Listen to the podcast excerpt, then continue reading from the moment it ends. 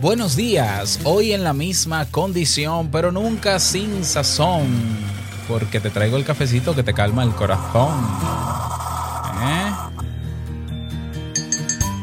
Generalmente cuando hablamos de los diferentes trastornos mentales, lo hacemos en función de los síntomas que los caracterizan, pero no tanto de cómo se desarrollan, pese a que es un detalle igual o hasta más importante.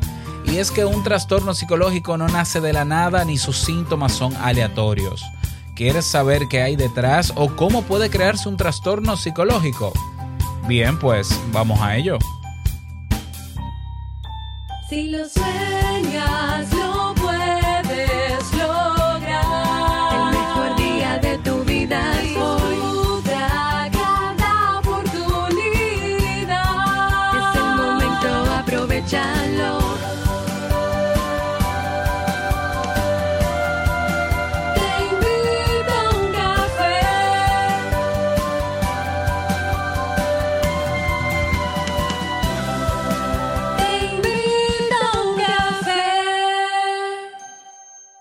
Y ahora contigo, Robert Sasuki, consultor en desarrollo humano y emprendimiento.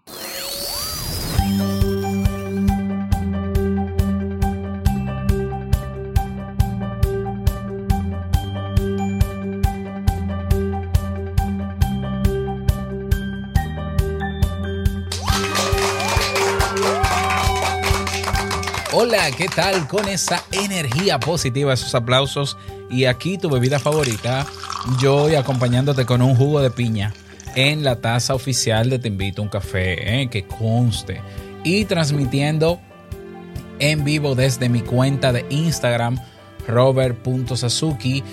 Damos inicio a este episodio número 1052 del programa Te Invito a un Café. Yo soy Robert Sasuki y estaré compartiendo este rato contigo, ayudándote y motivándote para que puedas tener un día recargado positivamente y con buen ánimo. Esto es un podcast y la ventaja es que lo puedes escuchar en el momento que quieras, no importa dónde te encuentres, todas las veces que quieras. Solo tienes que suscribirte completamente gratis para que no te pierdas de cada nuevo episodio.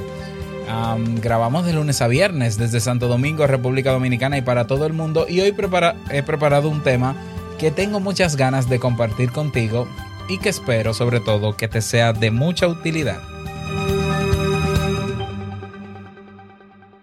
Avisarte que en el Club Kaizen tenemos disponibles para que puedas aprender cosas nuevas, para que puedas emprender o al menos desarrollar una idea de negocio alternativa, porque hay situaciones que están ocurriendo en este momento que escapan a nuestro control.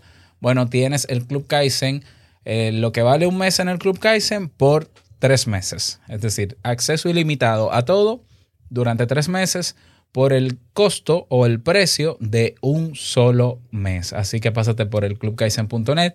La semana que viene, el lunes, voy a comenzar con todos los miembros que quieran acompañarme en vivo un curso sobre marketing y ventas. El que no sabe de marketing y no sabe de ventas no puede echar a andar un negocio.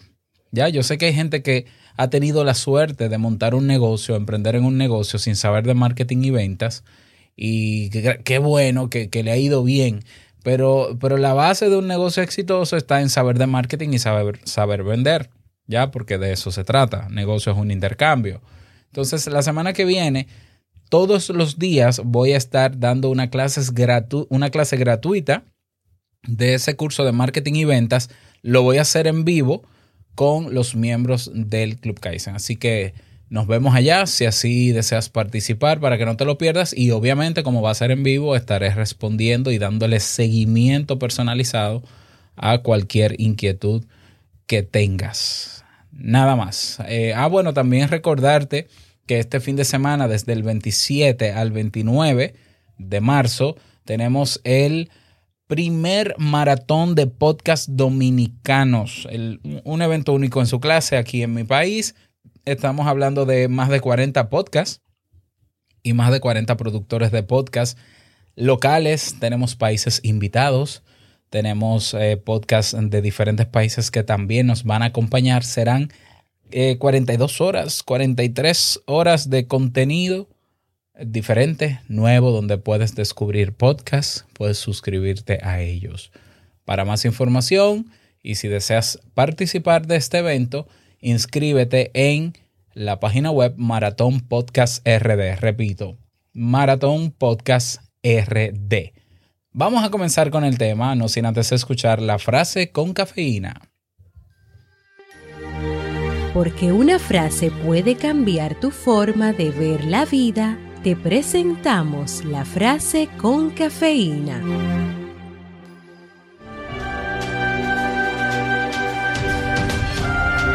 El castigo de toda mente desordenada es su propio desorden. Agustín de Hipona.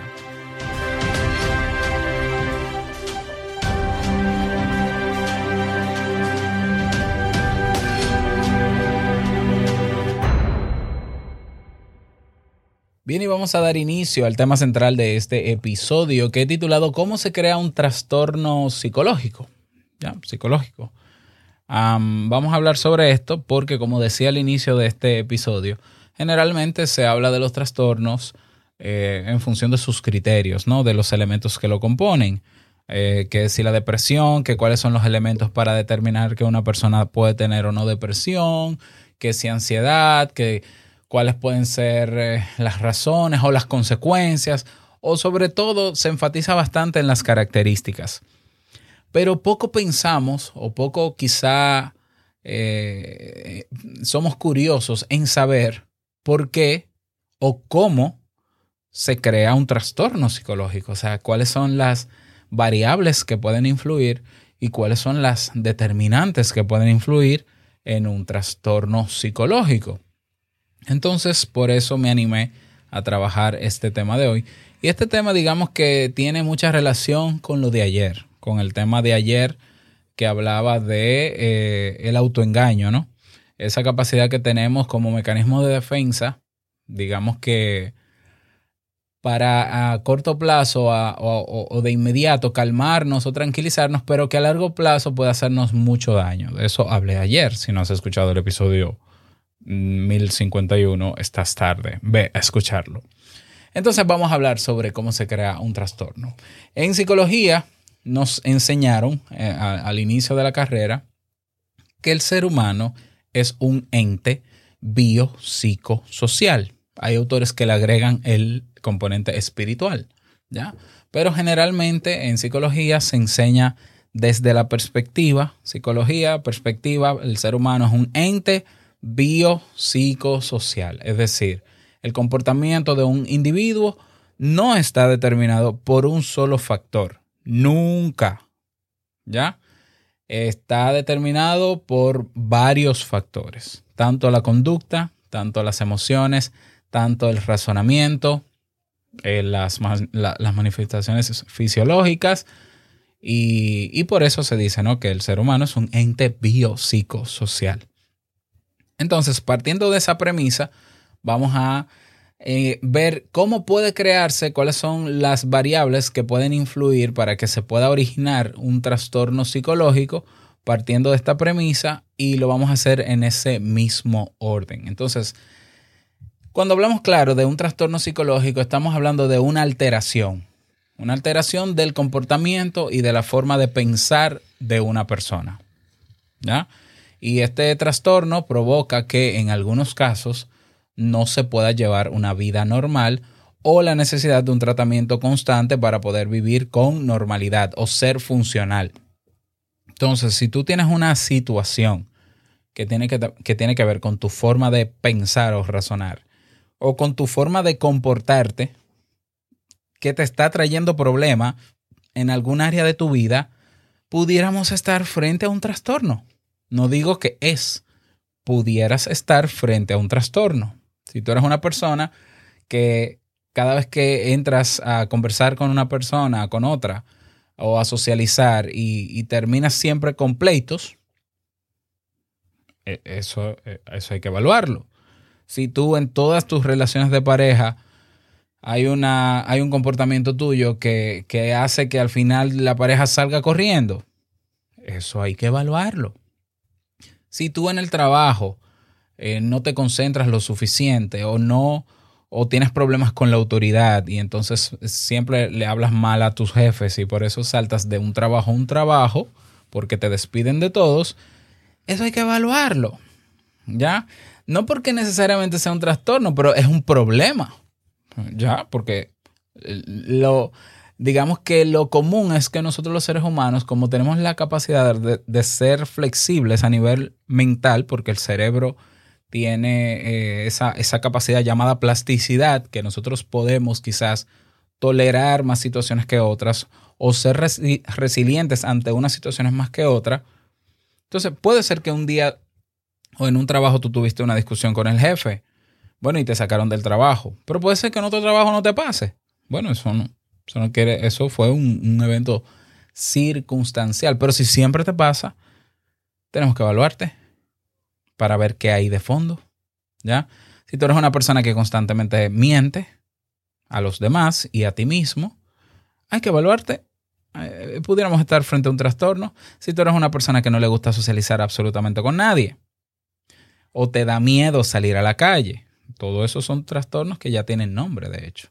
Si tú eres una persona que escuchas voces dentro de ti que te dicen qué hacer o puedes ver cosas fuera de ti que no son reales, alucinaciones se llaman eso. Todo eso hay que evaluarlo porque esos son criterios que pueden dar al traste con un trastorno. Y sobre todo porque el problema de los trastornos es que afectan algún área de nuestra vida o todas o la gran mayoría de ellas.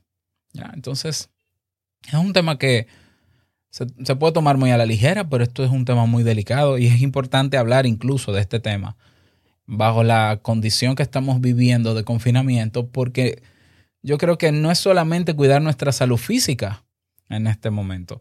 La batalla más grande que está teniendo la humanidad en este momento no es contra el virus, los que están en su casa, salvo los que están enfermos, obviamente. Es consigo mismos. O sea, la lucha más grande que está teniendo el ser humano que está en su casa, cumpliendo con la norma, ¿no? Con la ley, es una lucha interna. Que me aburro. Que siento mucho miedo, que estoy sintiendo pánico, que me da miedo tal cosa, que no sé cómo hacer tal cosa, pero tampoco tengo la actitud de aprenderla, que yo tengo una forma de pensar sobre el virus y yo prefiero hacerle caso a mi forma de pensar que a lo que me dicen otros. Es una lucha con nosotros mismos. Entonces, así como es vital cuidar nuestra salud física. Hay personas que están comprando multivitamínicos, pasas, haciendo ejercicio en la casa para mantener la defensa alta, ¿no? Para que el virus no les afecte en el caso de que lo tenga. ¿Y la salud mental para cuándo? Entonces, por eso es importante conocer este tema para nosotros prevenir futuros posibles trastornos psicológicos de los cuales todos, de alguna manera, somos vulnerables. Porque somos seres humanos y estamos en esta vida, ¿ya? Entonces, eso es un trastorno. No he entrado todavía en las variables que lo componen. Te voy a dar algunos nombres de trastornos que quizás has escuchado que por su nombre y por sus características afectan de manera diferente la vida de las personas. Por ejemplo, tipos de trastornos. Los más comunes, la esquizofrenia, ¿ya?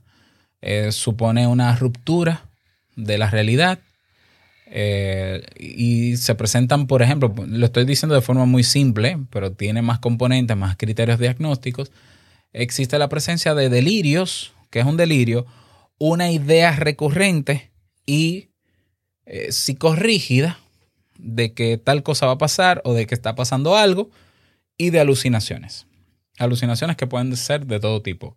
Alucinaciones auditivas, escuchar voces, alucinaciones visuales, ver cosas que no existen, alucinaciones táctil, ¿ya? Sentir algo en el cuerpo y creer que te caminan gusanos o bichos o cosas por el cuerpo. Bueno, no me voy a meter en la esquizofrenia porque ese es un tema. Pero eso es uno de los trastornos más populares, ¿ya? Está el autismo, más común en los niños que en las niñas, se caracteriza por un déficit en el desarrollo que incapacita al individuo para comunicarse, imaginar o planificar. Hasta ahí. El trastorno bipolar, antes se llamaba el maníaco depresivo, alterna periodos de grave depresión con otros de manía, es decir, excitación y euforia, ocasionando un gran sufrimiento a la persona y a todos los que están conviviendo con esa persona.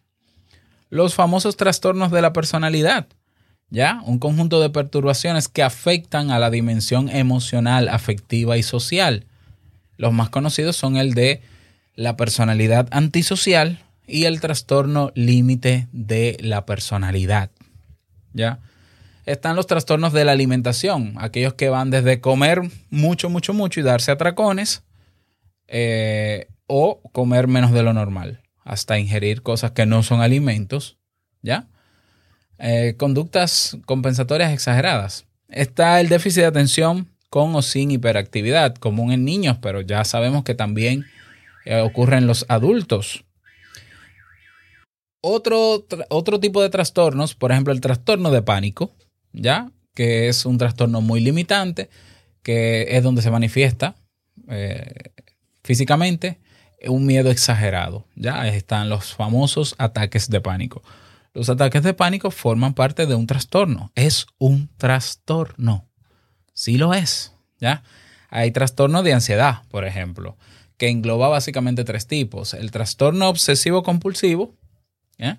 El trastorno de estrés postraumático y el trastorno de ansiedad generalizada. Esos son tipos de trastornos, ¿ya? Cada vez se van estudiando y se pueden agregar unos, quitar otros, etc. ¿Cómo se desarrolla un trastorno psicológico y por qué hay personas que lo desarrollan y otras no, estando o pasando por las mismas situaciones? Bueno, vamos a verlo desde la composición de lo biopsicosocial. Comencemos por lo biológico. Hay un componente biológico que puede ser una variable importante en los trastornos, ¿ya? Incluso hay un componente, se dice que hay un componente genético, que si, por ejemplo, en tu familia hubo episodios de depresión mayor, o si hubo algún familiar con algún trastorno esquizoide o esquizofrénico, se dice que puede haber una posibilidad de que las futuras generaciones lo desarrollen. Obviamente es una variable. El hecho de que en mi familia, en mis generaciones anteriores, haya habido episodios o personas con trastornos de cualquier tipo, no quiere decir que yo lo voy a tener porque sí, pero sí puede haber una predisposición genética y si le sumamos los otros factores, puede ser un buen cóctel para que aparezca. Pero eso no quiere decir que lo vamos a desarrollar, ¿eh? Así que muchísimo cuidado con eso, porque quien tiene en cuenta estos elementos de los que estoy hablando en este momento, quienes hacen su psicoprofilaxis, es decir, su limpieza interna a nivel psicológica, pues son menos vulnerables a que esto ocurra, ¿ya? Entonces, la genética, hay un componente genético, no sabemos en qué porcentaje todavía, se sigue investigando al respecto, pero también a nivel biológico, a nivel fisiológico, pueden haber descompensaciones en hormonas que pueden sumar o que pueden ser variables importantes para que aparezcan ciertos trastornos. Por ejemplo, hay una depresión que es biológica, que es fisiológica, ¿ya? Habrán algunos trastornos que tienen que ver con el estado de ánimo, que tienen un componente relacionado con la... ¿Cómo se llama esto? Ya se me olvidó.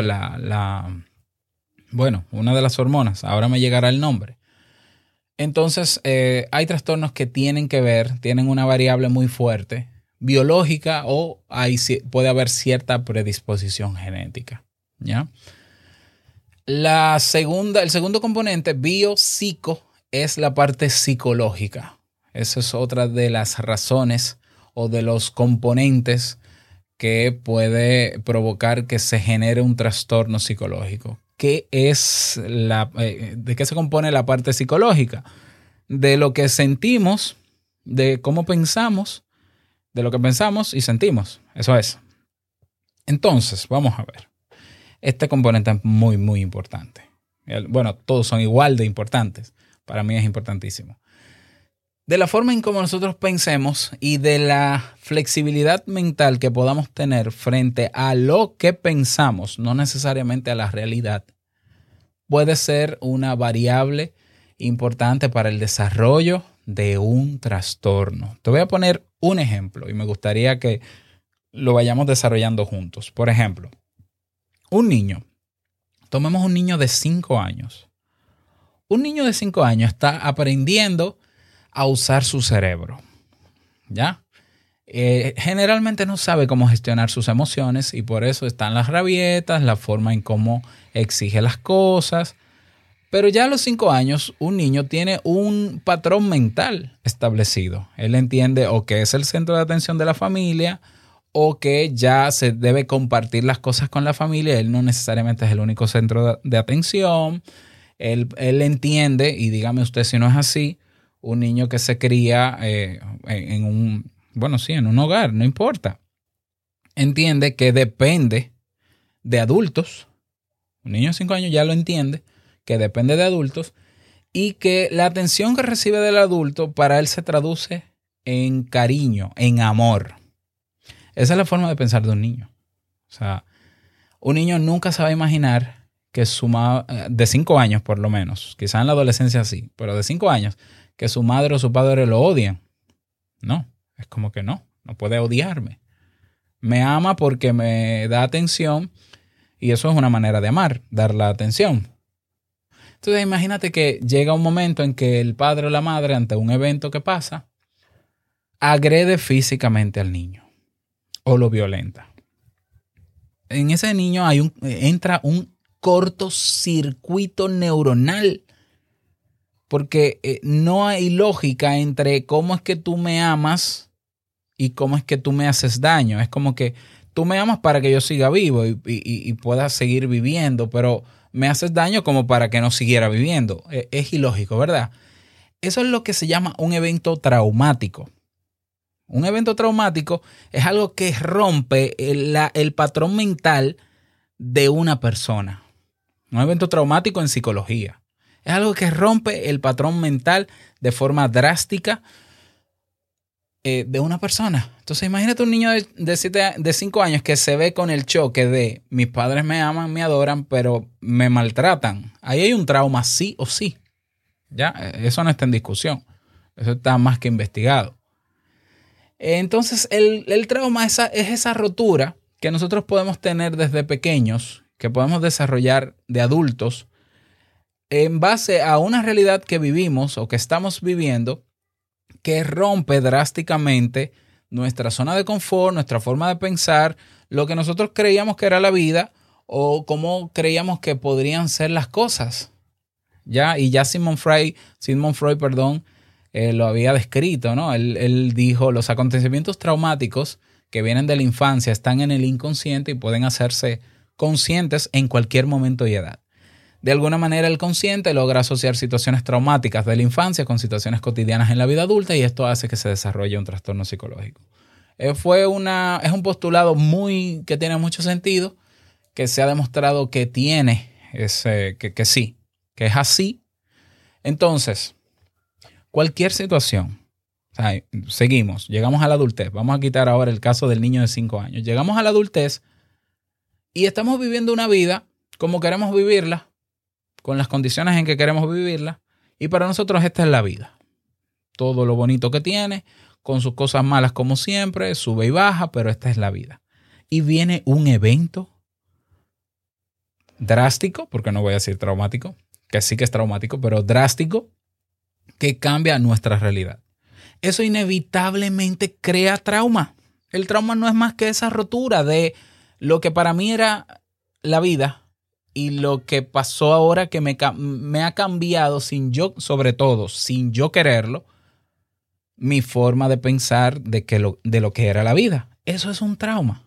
Ya no le busquemos una parte, no sé, a veces la gente cree que un trauma es algo más complejo. No, es eso. ¿Ya?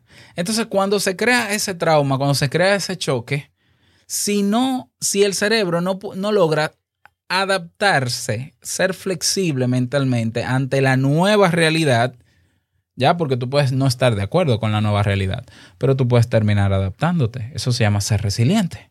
Eso es una capacidad que todos tenemos. Ahora es una decisión tuya. O sea, a menos que haya un componente adicional, es un tema de conciencia el tú saber que si estás en una situación traumática, tengo dos opciones. O me resisto. Me resisto, y resistirme es o niego la situación o simplemente no estoy de acuerdo, me mantengo en esa rigidez mental, o me adapto porque es lo que toca. Entonces, dependiendo cómo se maneja el trauma, si se puede lidiar con el trauma hasta el punto de yo adaptarme a la situación, es más probable que no hayan consecuencias negativas con relación a ese trauma más adelante. Es decir, si yo me enfrento luego a alguna situación parecida a la traumática que yo viví, si yo he hecho consciente el trauma, si yo he logrado ser flexible ante la situación que ocurrió y comprenderla desde otra perspectiva, más allá de que yo no quería, hay probabilidades de que en esa nueva situación traumática no me pase el mismo trauma, no me traume de nuevo. De ahí la importancia de la terapia. ¿Ya? ¿Lo ves? De ahí la importancia de la terapia. En la terapia se pueden trabajar los traumas.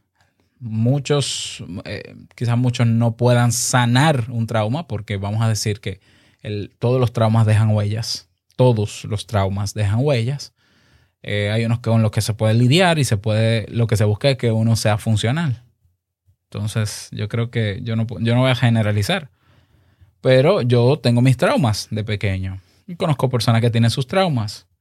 Claro, hay gente que reniega de su trauma y entiende que no pasó nada, o el inconsciente oculta esos traumas, oculta eso que pasó. Por eso la gente no suele recordar, si tuvo un trauma de pequeño, no suele recordar el evento traumático, salvo que haga un proceso terapéutico. Porque es un mecanismo de defensa del cerebro ocultarlo para no seguir sufriendo, ¿ya? El problema es que se guarda y no se recuerda, pero cuando existe una situación similar, despierta el trauma. Y eso, a largo plazo y sumado a las otras variables, puede generar un trastorno psicológico, ¿ya? Bien, entonces ya tenemos el componente bio, ya tenemos el componente psicológico. Ah, bueno, la importancia de entonces de lo psicológico, porque para mí también es importante, aparte de los otros dos factores, es que en nuestra capacidad de resiliencia, en nuestra capacidad de ser flexibles mentalmente, hay mucho de sanación o de prevención, mejor dicho, de trastornos.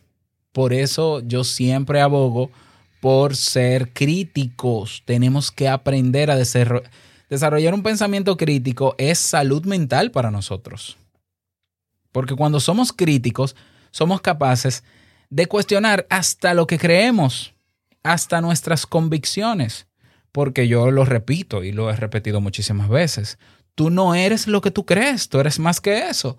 Tú no eres tus convicciones, tú eres más que eso. Tú eres más que tus principios. Y tus principios, creencias, valores, todo lo que tú quieras que está en tu mente puede cambiar. Y tenemos que saber que, o estar en la disposición de que cuando necesitamos cambiarla, hay que cambiarla por un tema de salud mental, porque la rigidez mental hace que seamos más vulnerables a traumas, porque un trauma es una realidad que va a romper con eso, y quiéralo o no, o me adapto o me trastorno. ¿Ven la importancia del pensamiento crítico? Salud mental, así como la asertividad, el saber decir las cosas que uno piensa y siente al otro. Eso es salud mental. El poner límites, eso es salud mental. Y trabaja directamente el componente psicológico, ¿ya? Y evitamos trastornos siendo asertivos, estableciendo límites, siendo críticos, sobre todo con nosotros, entre otras cosas. Todo eso es salud mental.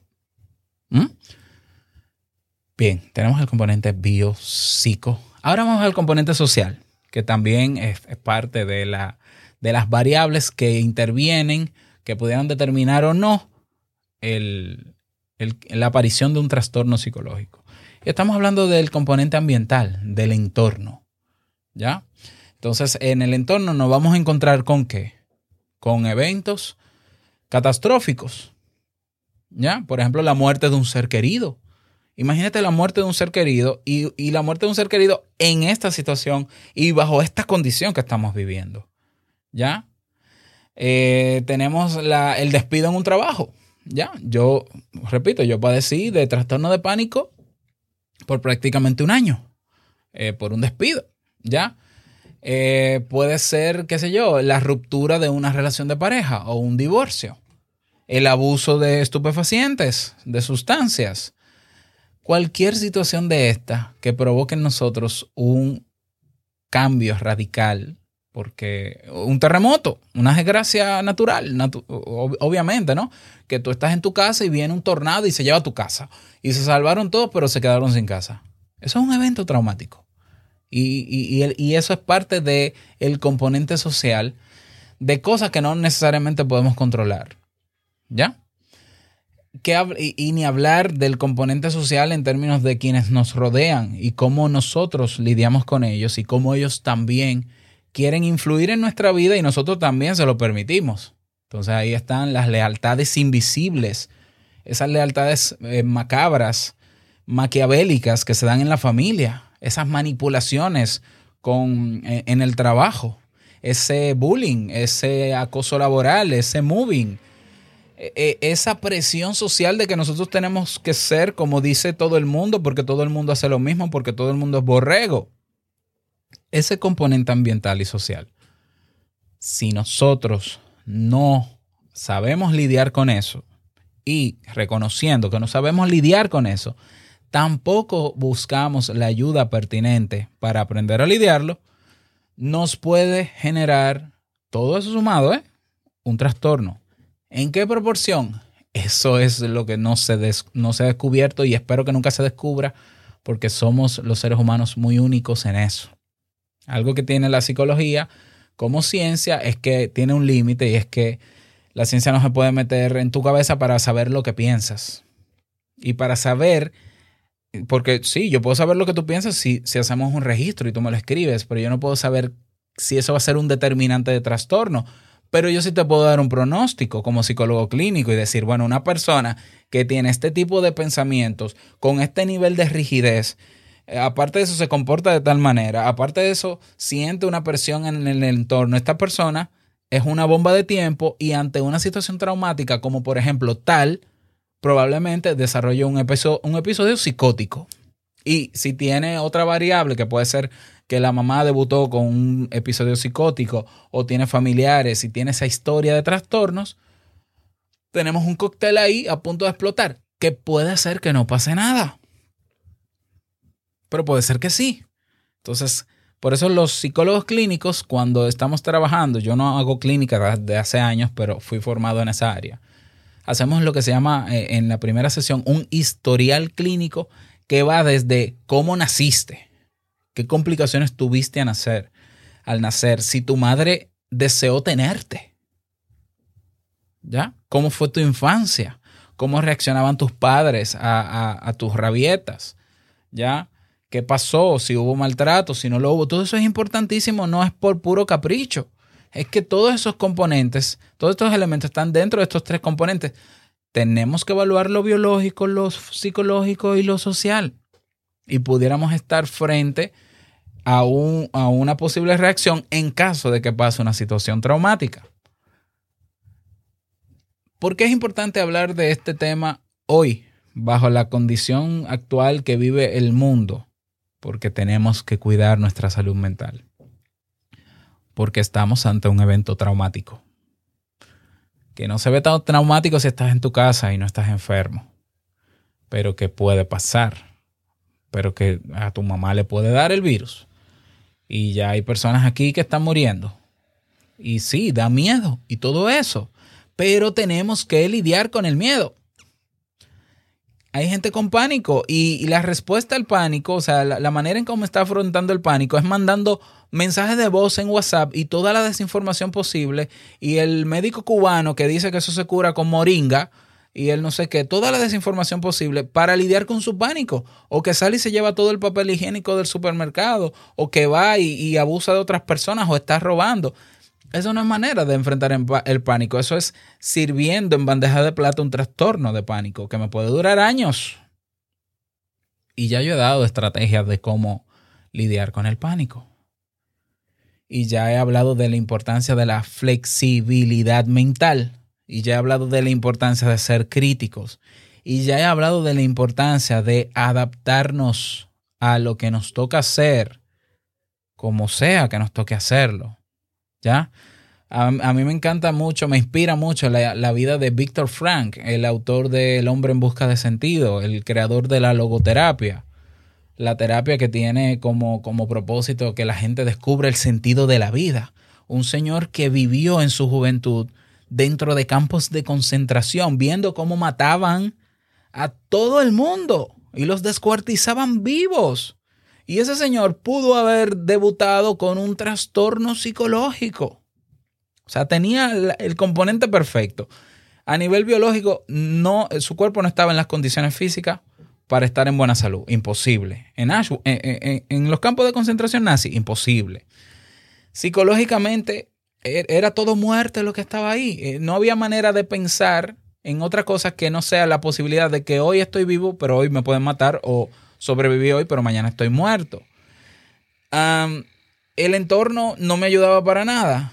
Y a pesar de todo, y no es porque él es mago, sino porque él desarrolló una forma de pensar que le hizo menos vulnerable a un trastorno psicológico. Y lo cuenta y crea la logoterapia. Y entrenó muchísimas personas. Y en Estados Unidos hizo aportes maravillosos a la psicología. Claro, hizo terapia. Ya, él no se sanó solo, él hizo terapia. De ahí la importancia de esto, de ahí la importancia de este tema. Nuestra mente es algo muy delicado, o sea, es muy, muy delicado. Entonces, a veces creemos sabérnoslo todo, a veces creemos y nos llevamos de los famosos libros de autoayuda, de que piensa positivo, tú tienes el poder con tu mente de cambiarlo todo. Obviamente teorías y postulados de gente que nunca estudió psicología, incluso habló de eso antes de que la psicología fuese lo que es hoy, que lo que hacen es más daño que bien. Ya, piensa positivo. Ajá, ¿qué yo hago pensando positivo? No, declárale al universo. ¿Qué yo hago declarándole al bendito universo? El universo no tiene nada que ver con mi vida.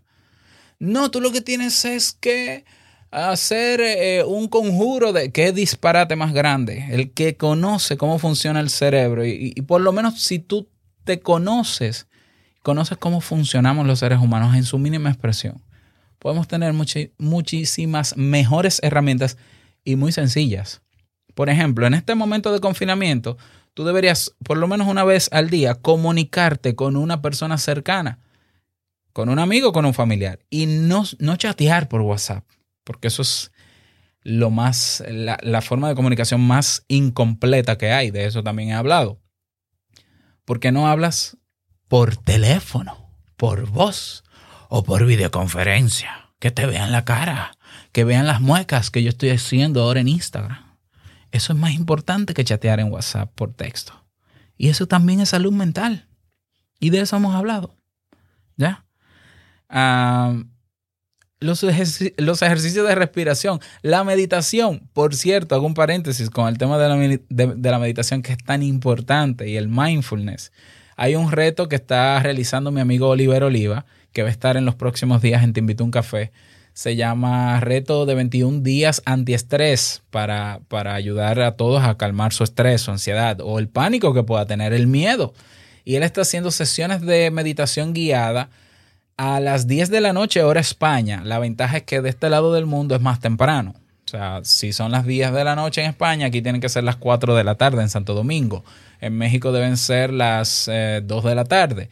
En California serán las 11 de la mañana en promedio. Es un entrenamiento gratuito, en vivo, por Zoom, donde todos participan. Y si te interesa participar de esta terapia, porque esto es terapia, inscríbete en clubbuenosdias.com. clubbuenosdias.com. Nada, si quieres más información y aprender más sobre cómo funciona el ser humano, más allá de los famosos libros de autoayuda, que son libros de ficción, muchos de ellos. Tenemos el curso en el Club Kaizen de psicología. Tenemos un curso básico de psicología donde hablamos de cognición, donde hablamos de motivación, donde hablamos de emociones, donde hablamos de patrones de pensamiento, donde hablamos de muchos de estos trastornos con sus criterios diagnósticos, cómo se diagnostica. Obviamente el curso no habla de cómo tratar porque quien lo trata tiene que ser un profesional, pero ahí tienes esos recursos. Así que nada más, 40 minutos de tema. ¡Qué emoción! Agradecerte por estar escuchando hasta este momento este podcast y los que se quedaron en el live. Que pases bonito día. Me encantaría conocer tu opinión al respecto. Te invito a que te unas a nuestro grupo en Telegram. ¿Cómo lo logras? Ve a teinvitoauncafe.net y donde dice Comunidad TIUC te agregas. O a mi lista de difusión de WhatsApp. Nada más, que pases bonito día y no quiero finalizar este episodio sin antes recordarte que el mejor día de tu vida es hoy y el mejor momento para cuidar tu salud mental es ahora. Nos escuchamos mañana en un nuevo episodio. Chao.